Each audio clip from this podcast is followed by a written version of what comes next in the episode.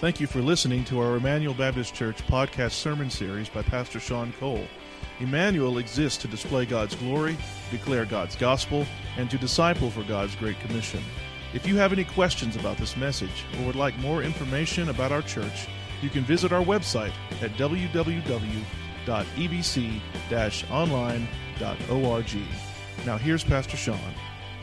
Some introductory remarks before I dive into this week's sermon. I want to bring maybe a little bit of clarification from last week's sermon. Last week's sermon, as you know, was a little difficult as we talked about what we as a church need to be doing in order to protect our li- religious liberties in light of what the Supreme Court may be doing at the end of this month in regards to gay marriage. And we talked about um, membership policies, and we talked about marriage policies, and we talked about our, our statement of faith and all these types of things. And, and the last thing I wanted to communicate the last thing I want to communicate, and hopefully it'll make sense this morning, is that somehow we as Emmanuel hate gay people. That's not where we're that's not where we wanted to land last week. That's not where we're coming off as a church. We want to be accepting of those anybody that walks through those doors that has any sin in their life. We want to be a safe place where people can struggle with sin and we want to minister the gospel so that people can repent and believe and have faith in Christ and receive redemption. And so no matter what sin anybody struggles with, we want everybody to be welcome through those doors. We're just saying when it comes to membership and when it comes to marriage, we're drawing the line when it comes to those issues, that we're making a, a line in the sand that, that if you want to become a member of Emmanuel or you want to be married and you're in a same sex relationship, we're just saying that does not agree with where our scripture, uh, what we believe the scripture says. And so we're not saying that you can't come or be a part of it, or, or if you're here and you struggle with same sex um, issues, that, that you're not welcome. We don't want that ever to be the case. We want to welcome you and we want you to be here. We just want you to know that all of us need repentance and all of us need the gospel. And hopefully that'll make more sense as we go through the scripture this morning in 2 Timothy. And so, if you have questions about last week's sermon or you, you want to know a little bit more, we're going to have some town hall meetings here in the near future uh, to talk about these types of issues as a church. One of my great heroes of church history, um, because he wrote one of my favorite books in church history, the writer of Pilgrim's Progress, is John Bunyan. And I don't know if you know the story about John Bunyan, but in the 1600s, he was a Baptist pastor.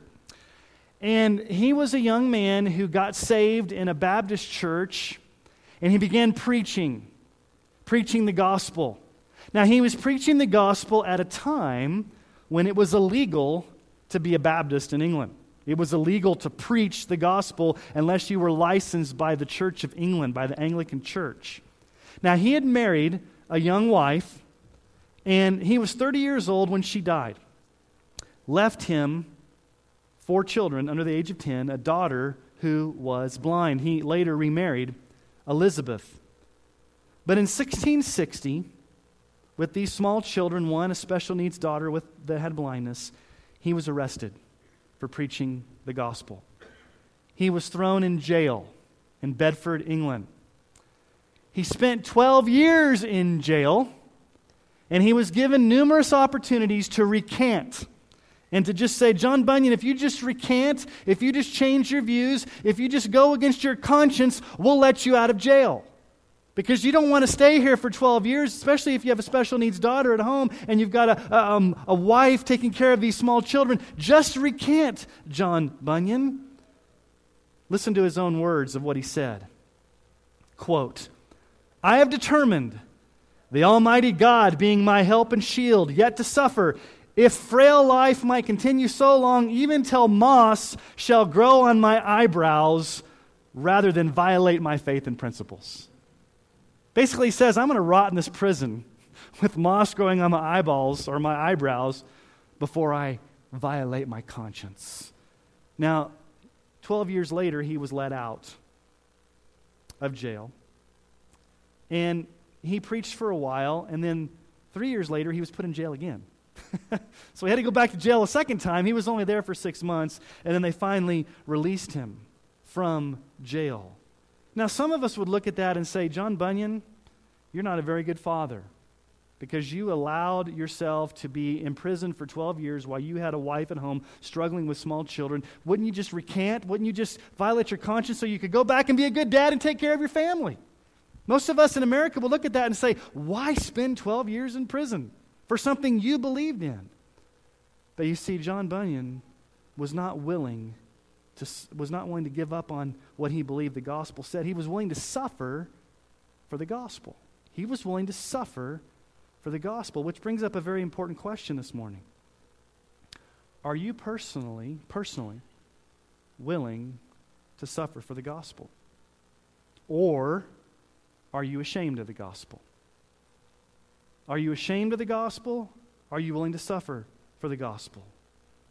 In light of what I spoke about last week, in light of what the government may be cramming down our throats or what the Supreme Court may vote or whatever happens in our nation, there will be certain pressures upon us as Christians, certain pressures upon us as a church for our obedience to the gospel. And there will be a strong temptation, hear me loud and clear, there will be a strong temptation for many of us to be ashamed of the gospel, to waffle on the gospel, to get soft on the gospel to maybe get discouraged or deflated as we stand strong for the gospel. And this is nothing new. Timothy, here in, in 2 Timothy, he was a young pastor who was tempted to be ashamed of the gospel. And so Paul addressed the issue to Timothy. Now, Paul understood suffering. You see, Paul wrote 2 Timothy from prison. Paul was in a Roman prison at the end of his life, just hours maybe before he was beheaded by Nero. And these are the last words that Paul writes. Really, this is the last book that Paul wrote. It's not in order in the New Testament, but it's the last letter he wrote to Timothy, who was a young pastor who was tempted to be ashamed of the gospel. And so today, we need to hear Paul's encouragement to Timothy more than ever. So let's pick up in 2 Timothy chapter 1 starting in verse 6. 2 Timothy chapter 1, starting in verse 6. Let's listen to Paul's words from prison to Timothy, this young pastor. For this reason, I remind you to fan into flame the gift of God, which is in you through the laying on of my hands. For God gave us a spirit not of fear, but of power and love and self control. Therefore, do not be ashamed of the testimony about our Lord, nor of me, his prisoner, but share in suffering for the gospel by the power of God, who saved us and called us to a holy calling, not because of our works, but because of his own purpose and grace, which he gave us in Christ Jesus before the ages began, and which now has been manifested through the appearing of our Savior Christ Jesus, who abolished death and brought life and immortality to light through the gospel, for which I was appointed a preacher, an apostle, and teacher, which is why I suffer as I do. But I'm not ashamed, for I know whom I have believed, and I'm convinced that he is able to guard until that day what has been entrusted to me. Follow the pattern of sound words that you've heard from me in faith and love that are in Christ Jesus, by the Holy Spirit who dwells within us, guard the good deposit entrusted to you.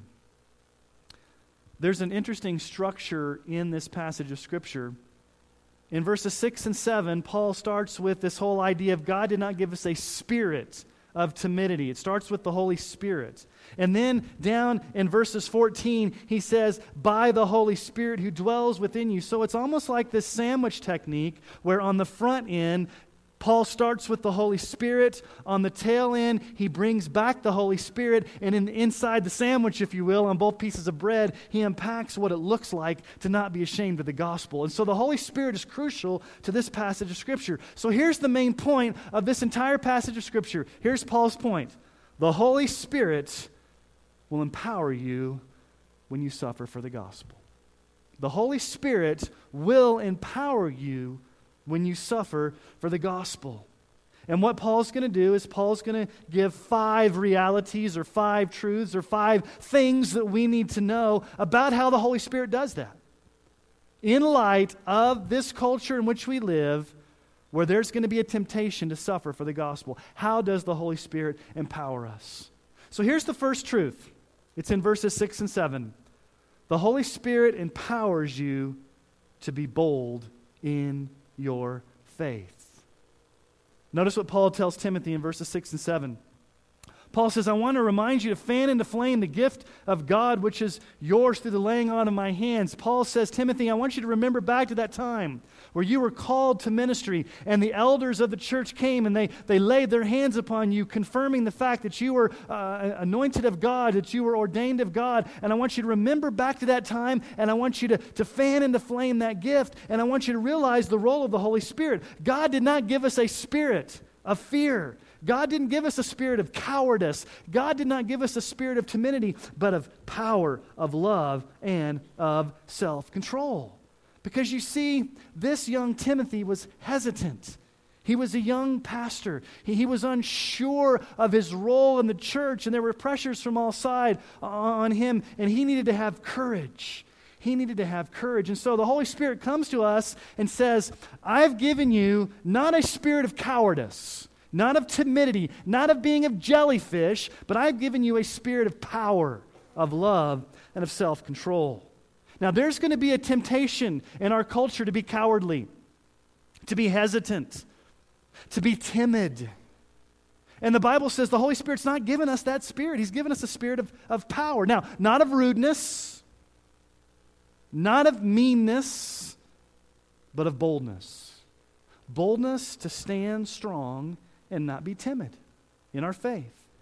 Paul even prays for this. It's amazing that Paul had to pray for this. You think about Paul, he was the most bold guy that ever lived, I think.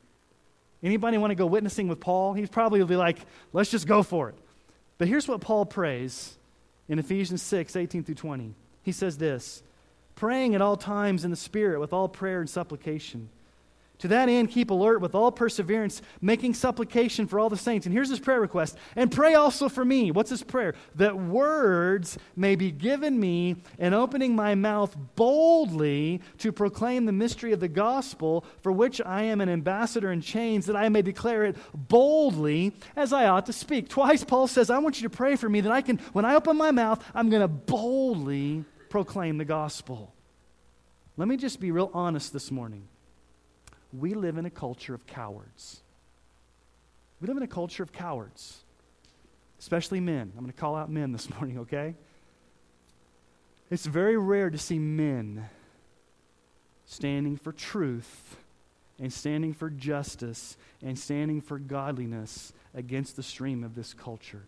Now, when I say standing for truth and when I say uh, being, being, being a man, I'm not talking about being a hate monger. I'm not talking about yelling. I'm not talking about stomping really hard or issuing idle threats or being a lot of what you see on television.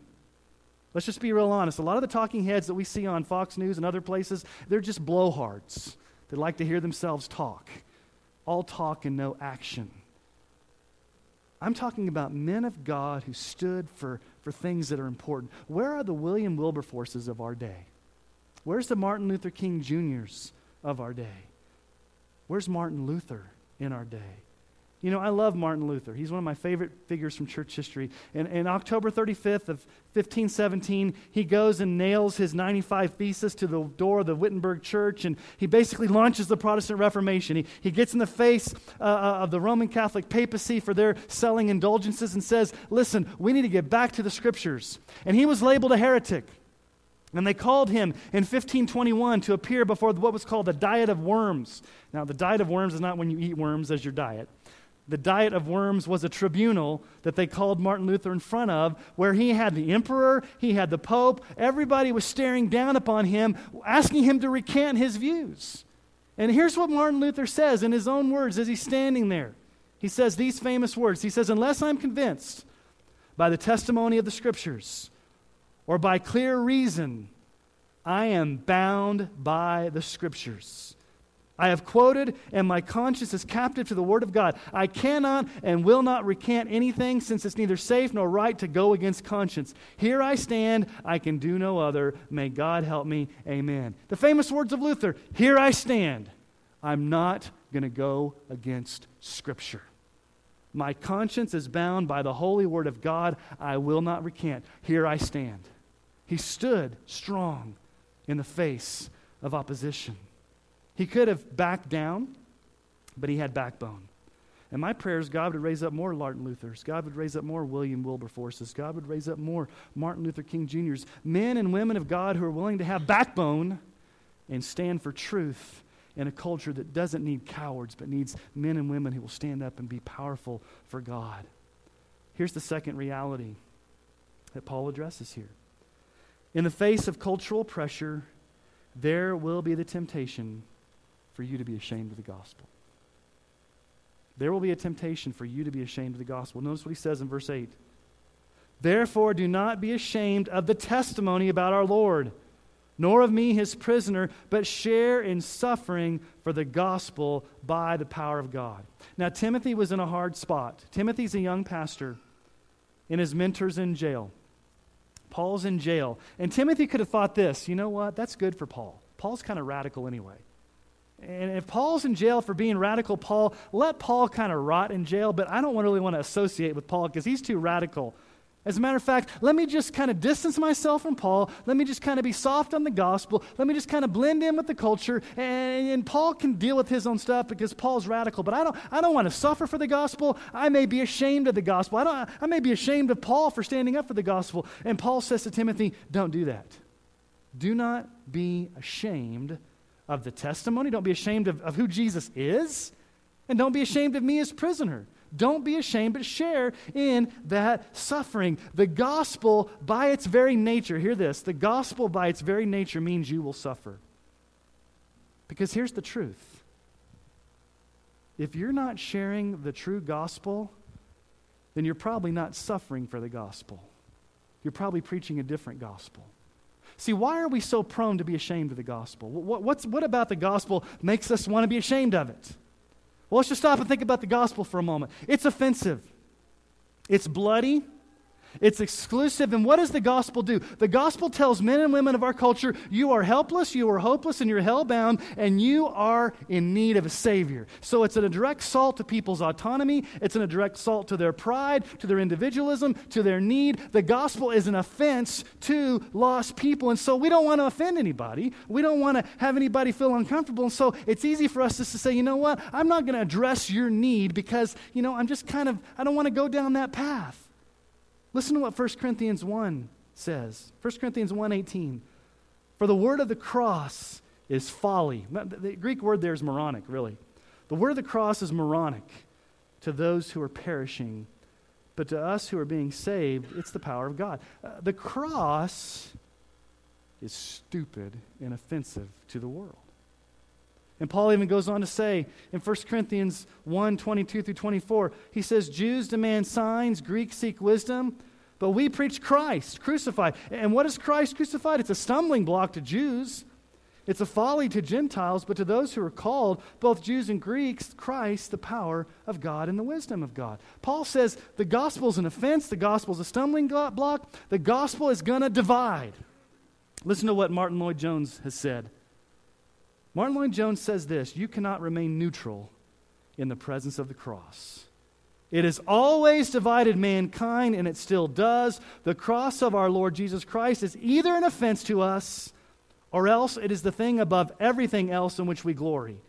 There can never be a more important question than this What does the cross do to you? There are only two options offense or glory. If the gospel we preach does not by its nature offend, we are not preaching the gospel. Now, I'm not talking about being rude. I'm not talking about being hateful. I'm not talking about being annoying. I'm talking about the message.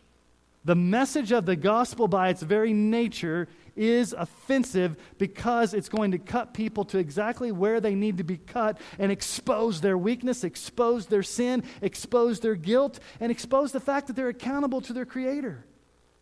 And Paul says to Timothy, Listen, I'm in prison suffering my, for this gospel. And you're a young pastor, and there's going to be a temptation as a young pastor to not want to preach the gospel. You're going to want to soft pedal and back pedal on the gospel. You're not going to want to be strong on the gospel. Timothy, don't do that. Don't be ashamed of it. In fact, what I'm asking you to do is to share in the suffering of the gospel. And it's always been that way. 2 Timothy 3:12. Indeed, all who desire to live a godly life in Christ Jesus will be persecuted. It doesn't say maybe, might be, it says will be. Acts 14:22, through many tribulations we must enter the kingdom of God. None of us by nature likes to suffer. All of us by human nature don't want to be inconvenienced. We want to have all of our ducks in a row. We don't want to rock the boat. We don't want to be uncomfortable. We don't want to be inconvenienced in any way possible. We just want to kind of cruise through life without causing any waves. But let me just be honest with you. In the coming days, if we're going to stand for truth, you can't have that attitude. It's going to get rocky, it's going to get choppy, it's going to get difficult, it's going to get um, scary, maybe. And there's going to be a temptation to just say, you know what? I'm just going to kind of be ashamed of the gospel. And I don't want to suffer. I don't want to be inconvenienced. I don't want to have to be uncomfortable for what I believe. Let me just kind of blend in with culture. But you know what Jesus said? Listen to what Jesus himself said. Listen to what Jesus promised. This is a great promise of Jesus. We're always big on the promises of Jesus. Well, listen to this promise John 15, 18 through 20. Jesus says, If the world hates you, know that it's hated me before it hated you. If you were of the world, the world would love you as its own. But because you're not of the world, but I chose you out of the world, therefore the world hates you. Remember the word I said to you a servant is no greater than his master. If they persecuted me, they will also persecute you. If they kept my word, they will also keep yours. The year was 155 AD. This was the intense persecution of the church. And what the Roman Empire was doing was they were rounding up Christians and they were telling them that you need to go to the temple and you need to take a pinch of incense and go onto the altar and you need to bow down and you need to praise Caesar as Lord and God. Now, if you're a Christian, you do not praise anybody as Lord and God besides Jesus.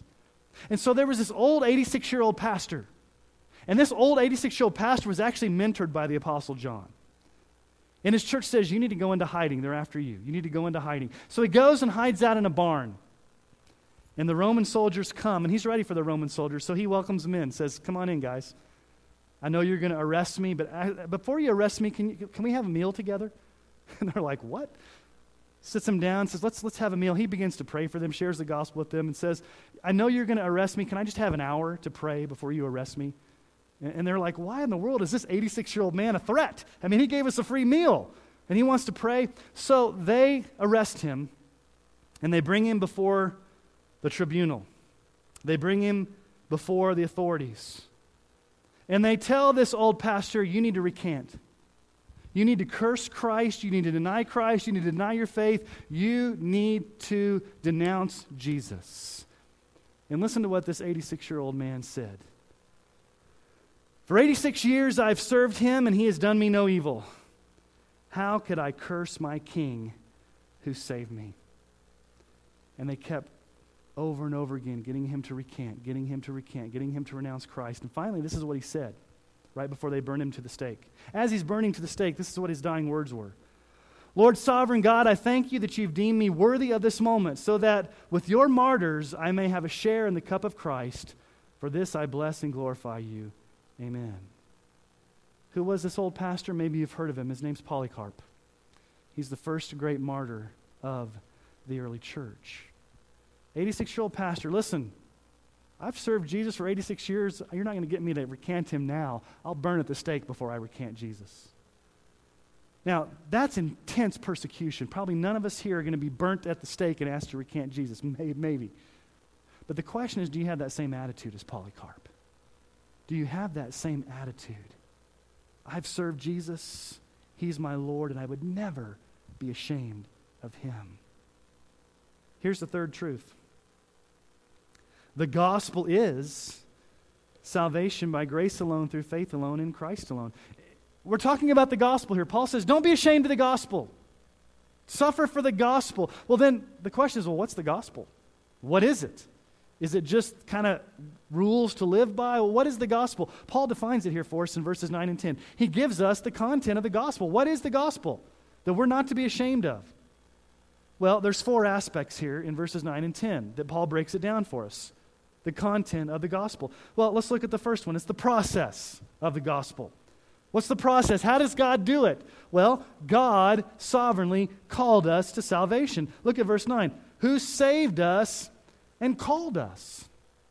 Salvation involves God calling us sovereignly out of darkness into his life, saving us by calling us to himself. And so the process God uses to save us is to call us to himself. At a point in time, the Holy Spirit called you to himself.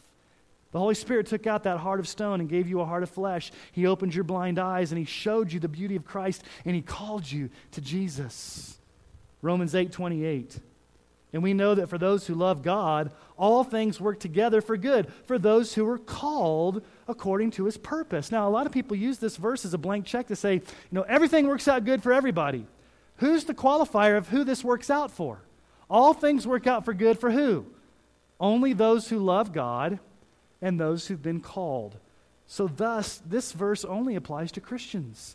And we as Christians are called the called, the ones who've been called. So, the process God does in saving us is He calls us to Himself. But there's also a purpose. Why? Well, we've been saved to be holy. That's the purpose.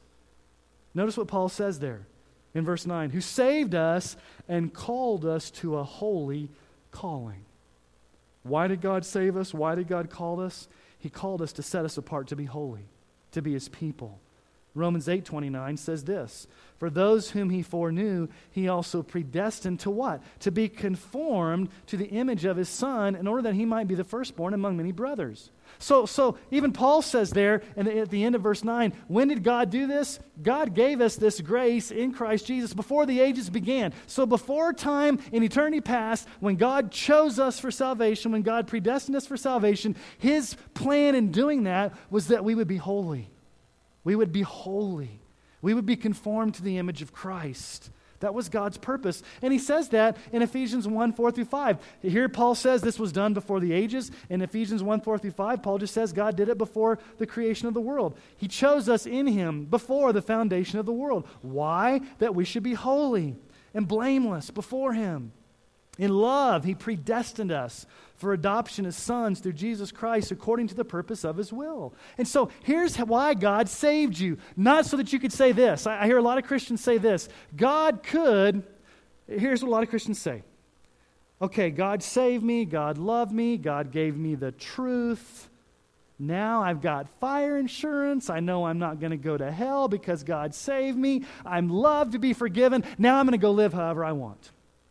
It doesn't matter how I live. It doesn't matter if there's repentance. It doesn't matter if there's holiness. It doesn't matter if there's transformation. I'm going to live however I want because, after all, God loves to save. I love to sin. It's a great relationship. And Paul says, no. The reason you were saved, the reason you were called, the reason you were chosen is to be holy, to have a life that's different, a life that's transformed, a life that looks like Jesus. So the process was He called you. The purpose is to be holy, but what's the plan? How does it all work out? Well, God saved us by His grace alone, not by our works. Notice what He says there again in verse 9 who saved us and called us to a holy calling, not. Why did God save us? It was not because of our works, but because of His own purpose and grace. That's the heart of the gospel. God is not obligated to save you. God does not have to save you. God is not bound to save you. There's nothing you can do to make God save you. There's no type of work you can do. You can't be spiritual enough. You can't go to church enough. You can't do the Ten Commandments enough. You can't give enough money to the poor. There's nothing you can do to get God to accept you no matter how hard you try. God simply says, I'm going to save you because I want to save you, and it's going to be by a free gift of grace.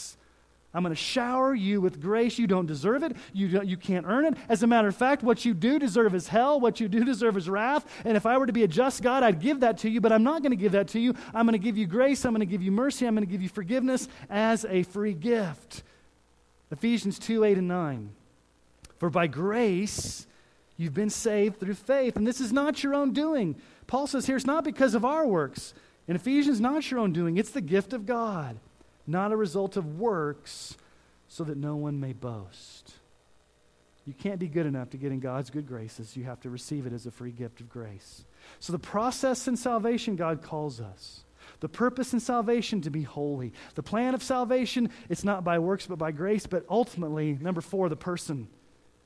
Jesus Christ is the Savior who died and rose again so that we could have eternal life. Notice how Paul focuses in on the person who accomplished all of this at the end of verse 9, which he gave us in Christ Jesus before the ages began, which now has been manifested through the appearing of our Savior, Christ Jesus. And what did our Savior, Christ Jesus, do? He abolished death. How did he abolish death? He died on the cross and rose again. What did he do? He brought life and immortality. He brought eternal life to us through the gospel. So, through the death, burial, and resurrection of Jesus Christ, he has given us eternal life. Paul says in 1 Timothy 1:15, the saying is trustworthy and deserving of full acceptance that Christ Jesus came into the world to save sinners, of whom I'm the worst. So here's the issue we need to hear loud and clear as a church. We all need the gospel. We all need the gospel. Every single one of you that have walked through this door have issues in your life. You've got sin, you've got baggage, you've got iniquity, you've got problems, you've got hang-ups, whatever you want to call it. The Bible calls it sin. We all have sin, and we all need the gospel. Some people may struggle with homosexual desire. Some people may struggle with gossip. Some people may struggle with internet pornography. Some may struggle with anger. Some may struggle with heterosexual lust. Some may struggle with backbiting or unforgiveness or alcoholism or gambling. All of us have sin in our lives. And as a church, we never want to get to the point where we point the finger at others and say, You've got sin, we don't, we're better. We want to be the type of people that say, We are all sinners. And by the grace of God, He's transformed me. He's brought repentance in my life. He's given me hope. And I've changed because of the freedom that God has given me. My chains are gone. And so we want to be a church where people can come and they can hear the gospel, they can struggle with sin, they're not going to be judged, they're going to hear that there's hope in the gospel, and that we can tell them there is freedom in the gospel, there's freedom in Jesus Christ, there's forgiveness in Jesus Christ. You don't have to stay the way you are. You can repent, you can turn, you can change, and you can experience transformation. And every single one of us in this room needs that. Don't ever get to the point where you're arrogant and think that you don't need the gospel, that you don't need salvation. We don't want to be arrogant.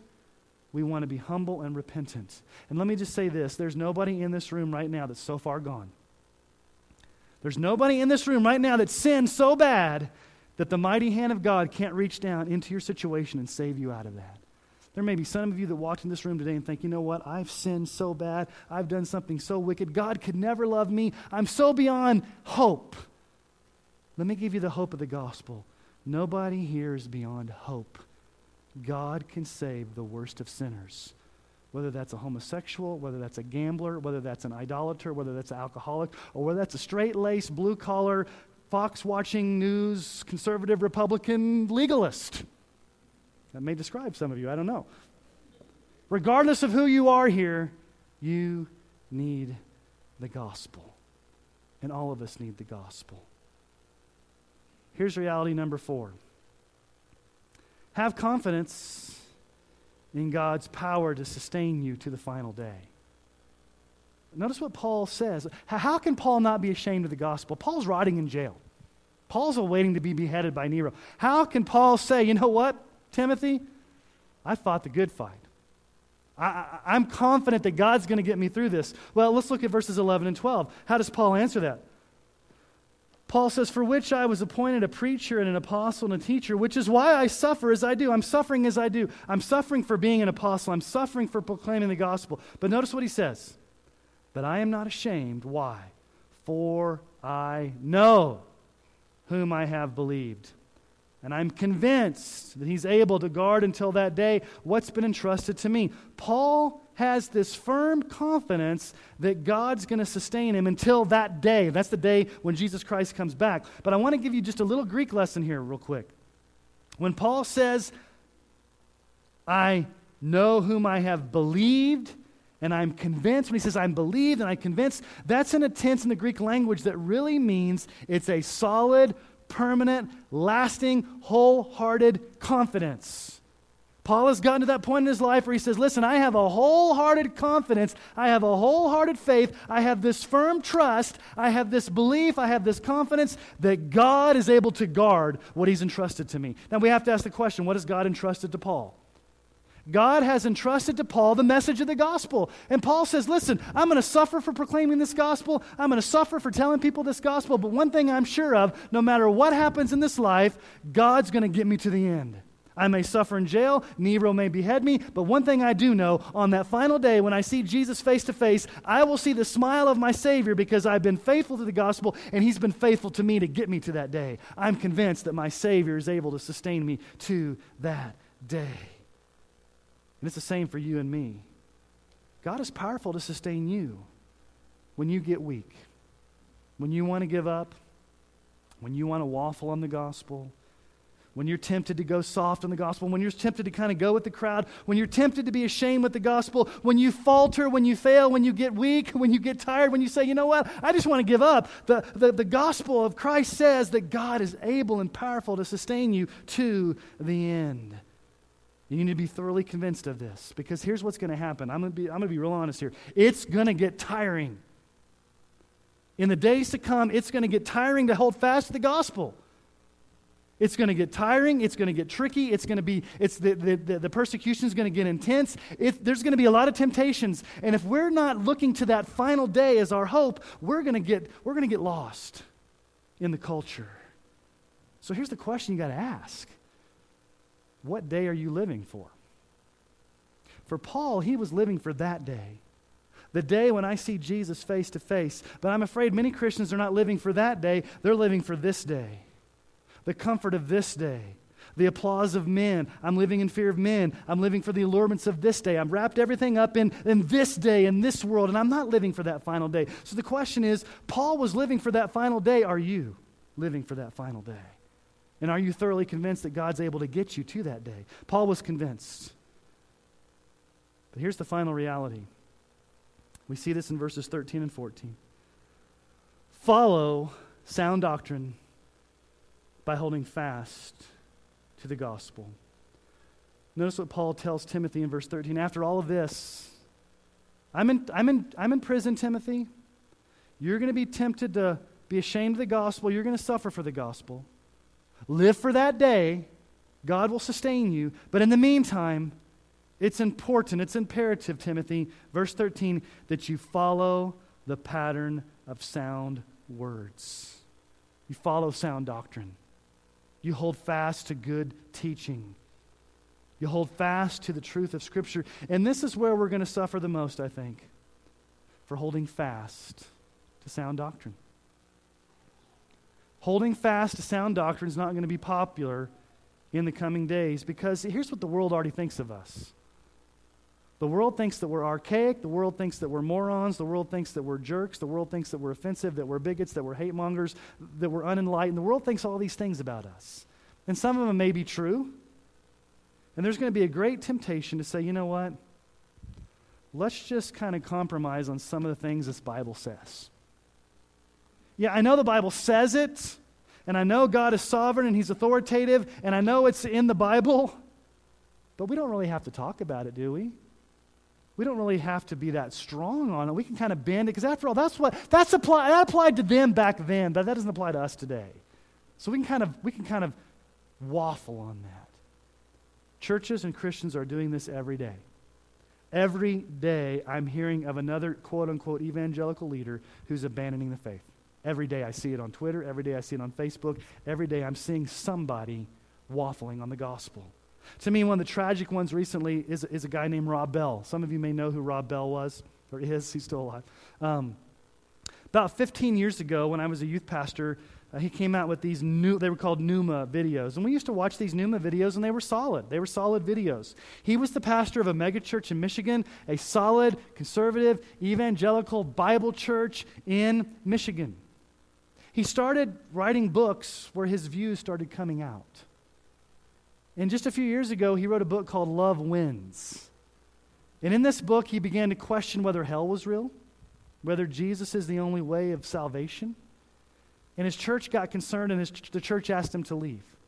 So he's not a pastor anymore at that church. Now he travels with Oprah, and he's on the Oprah network, and he's teaching all types of weird things. And you can go on the Oprah channel and watch him teaching these weird things. But just 15 years ago, you would say, I would go to his church because he's a Bible believing pastor that preaches the truth. And here, 15 years later, he's gone off the deep end. So let me give you a warning. Some of the popular teachers you listen to right now on podcast or on, or on YouTube or whatever, I'm not saying it may happen, but it may. They may go off the deep end. Just because they're on the radio, just because they have a television ministry, they may go off the deep end. And how they go off the deep end is they begin to say, I'm not going to believe what this word says. I'm going to waffle. Paul warns us in 2 Timothy chapter 4 what's going to happen. Listen to what he says. The time is coming when people will not endure sound teaching.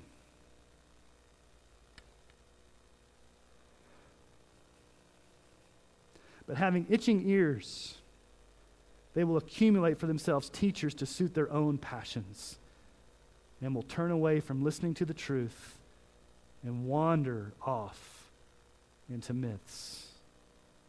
Are we not seeing that in our day and age today? And I'm very concerned for our children and youth who are growing up in this culture. So, parents, are you equipping your children? Are you equipping your children to follow sound doctrine? Are you equipping your children to know what they believe and why? Are you equipping your children to hold fast to this word? Because the culture is going to come and just sweep it right under their feet if you don't give them that foundation now. So Paul says, hold fast to sound doctrine. And then in verse 14, notice what he says by the Holy Spirit who dwells within us, guard, take care of, hold fast to the good deposit entrusted to you. What's the good deposit? In the context of what Paul's talking about, the good deposits the gospel. And, and Paul says to Timothy, guard that. Hold fast to that. Never abandon the gospel. Never abandon the good news of the death, burial, and resurrection of Jesus Christ. Never let it go. Live by it. Believe it. Breathe it. Drink it. Sleep it. Go to bed with it at night. Hold fast to the gospel. Martin Luther, again, in his Galatians commentary, I'll paraphrase. He basically says the gospel is the most important thing that we can ever believe as Christians. And daily, he says, I've got to remind myself of the gospel. I've got to believe the gospel. I've got to believe what Jesus did for me. I've got to preach the gospel to myself. And this is his famous words. He says, I've got to beat it into my head continually and I need to beat it into others' heads continually. One of my goals as your pastor over these past 10 years is to beat into your heads the gospel. And some of you may be sick of it, like I'm up to my eyeballs in the gospel. Never get sick of the gospel. We need to have our heads beaten with the gospel continually so that we can guard it, we can love it, we can hold fast to it. It's the, it's the, it's the treasure that God's entrusted to us. Now, this is where it comes full circle. Because what did it start with? Go back to verse 7. God did not give us a spirit of fear. Now, the Holy Spirit gives us power. The Holy Spirit gives us not a spirit of fear, but a spirit of power. So it starts with the Holy Spirit. How does Paul end it here in verse 14? By the Holy Spirit who dwells within us. Who gives us the power to not be ashamed of the gospel? The Holy Spirit. And Paul says here the Holy Spirit dwells within us. So the good news of the gospel is that God has sent the Holy Spirit not just to kind of hover over us, not just to kind of come upon us from time to time like he did in the Old Testament, but to actually live within us, to indwell inside of us, to give us the daily, the moment by moment power to live it out. And Jesus promised that. Jesus promised that we would have the Holy Spirit come live in us. And the only way we can face the days ahead as a church is by the power of the Holy Spirit who lives in us, as Paul says here. Listen to what Jesus says in John 14, 16 through 17. I will ask the Father, and he will give you another helper to be with you forever. Even the Spirit of truth, he's talking about the Holy Spirit, whom the world cannot receive because it neither sees him nor knows him. You know him for what's he going to do? He dwells with you, and he will be in you. The Holy Spirit of truth will dwell in you. He will be with you. He will give you the power. In John 16, 13, Jesus says this When the Spirit of truth comes, He will guide you into all the truth. For he will not speak on his own authority, but whatever he hears, he will speak, and he will declare to you the things that are to come. Here's the truth if you hold fast to the gospel, you're going to suffer. You will suffer in this culture if you hold fast to the gospel. And the converse is true. If you're not suffering for the gospel, you're probably not holding fast to the gospel. You probably have a different gospel or a watered down gospel. And there are going to be temptations right and left for us to be ashamed of the gospel, to give in to the culture, to back down, to soft pedal, to water it down. And this is where we as a church and we as individuals desperately need the power of the Holy Spirit that Paul is talking about here. The Holy Spirit's going to give you power. The Holy Spirit's going to make sure you, you sustain to the end. The Holy Spirit's going to give you confidence. He's not going to give you a spirit of timidity, but a spirit of power. He's going to give you the strength and the faith to stand strong in temptation. He's going to give you the faith to hold fast to that day. He's going to give you the faith to hold fast to sound doctrine. And He's going to give you the, the, the strength and the, and the power to guard the good deposit that's given to you. The Holy Spirit's indispensable in what we've got going forward as a church. We need the Holy Spirit. We need him desperately to give us the power to stand strong in the days to come. And so here's the final question for you this morning Are you ashamed of the gospel? And you may say, Well, Pastor Sean, that's a weird question. I would never be ashamed of the gospel. But here's the, where the rubber meets the road. When you walk out this room and you go face the culture and you go to work or you go into the world, ask the question do I really fully believe in the absolute truth of God's Word and in the gospel in every aspect of my life, or am I ashamed? I, I heard a quote from Tim Keller the other day, and this is what he said If Jesus didn't rise from the dead, you don't really need to listen to anything he said. But if Jesus did rise from the dead, you need to believe every word he said. Are you a Christian will walk out of here and say, I believe every word the risen Christ has said, and I'm not ashamed of the gospel? Let me ask you to bow your heads this morning and just ask that question to yourself Am I ashamed? Am I holding back? Am I embarrassed by Jesus? Am I embarrassed by the Bible? Am I timid? Am I fearful? Or am I holding fast to the good deposit that God has entrusted to you and to me? Would you spend some time in prayer this morning? Before you this morning. And the first thing we want to admit is that we need you, Jesus, every day every moment. We have never arrived. We have sin in our life every day. And we need the gospel. We need to be reminded every day, Jesus, that you've saved us not because of things we've done, but because of your good grace and purpose. And you've showered us with the Holy Spirit to live in us, to give us strength and to give us power. And Lord, we need to confess our weakness. We need to confess those times when we're tempted to, to waffle on the gospel, when we're tempted not to stand strong, when we're tempted to be timid, when we're tempted to back down. So, Father, give us wisdom to know how to do it with love. Give us wisdom to know how to do it with respect and gentleness. Lord, my biggest concern is for this younger generation growing up in this culture.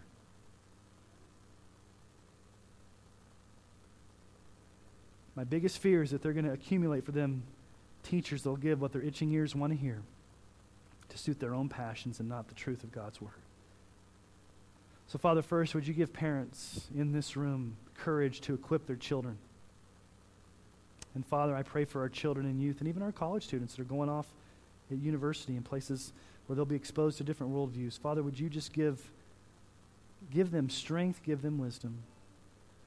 Father, help us as a church to be kind, to be loving, but also to be truthful and to stand where you stand on these issues. Not to be mean, not to be um, rude. Lord, to lovingly and humbly stand for truth. knowing that if it were not for your grace in our lives, we'd all be just as lost. So, Father, in the coming days, give us wisdom, give us encouragement. Let us know deep in our hearts, like Paul did, I'm convinced. I know whom I believed, and I'm convinced that he's able to guard that which I've entrusted to him to that final day. Jesus, we live for that day. We live for the day that we see you and hear the words, Well done, good and faithful servant. May we be a church that's faithful. May we be people that are faithful. May we hold fast to the gospel. We pray this in Jesus' name. Amen.